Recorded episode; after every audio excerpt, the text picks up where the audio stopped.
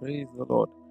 Welcome, everyone. Welcome today to the Word for Today with myself, Jason. Today, on the 12th of April 2023, and the Word for today is never put to shame. Amen. So let's get straight to the scripture.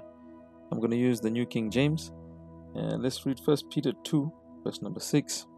It says, Therefore, it is also contained in the scripture, Behold, I lay in Zion a chief cornerstone elect, precious, and he who believes on him will by no means be put to shame. Hallelujah. This is speaking of Jesus Christ. So, anyone who believes in Jesus Christ and holds on to him by faith will never be put to shame.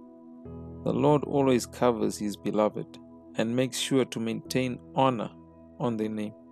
Jesus is the chief cornerstone, the most important part of the building in the house of God and as you accept Him as Lord in your life, your life is held together. Hallelujah. Let's read Romans 5, uh, verse 5. I'll read the King James. It says, And hope maketh not ashamed, because the love of God is shed abroad in our hearts by the Holy Ghost, which is given unto us. Praise God. So, whoever rejects Jesus, I tell you, they are destined for shame. But whoever trusts in Jesus receives the love of God and will never be put to shame, as the scripture has just said. So, even if you look at the lives of all the earlier apostles, they were persecuted in a terrible way, but their names are held in the highest honor today.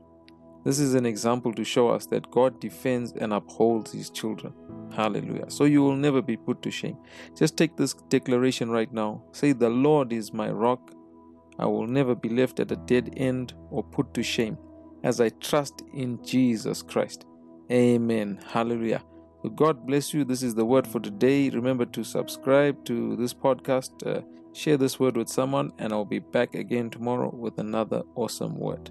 Praise God.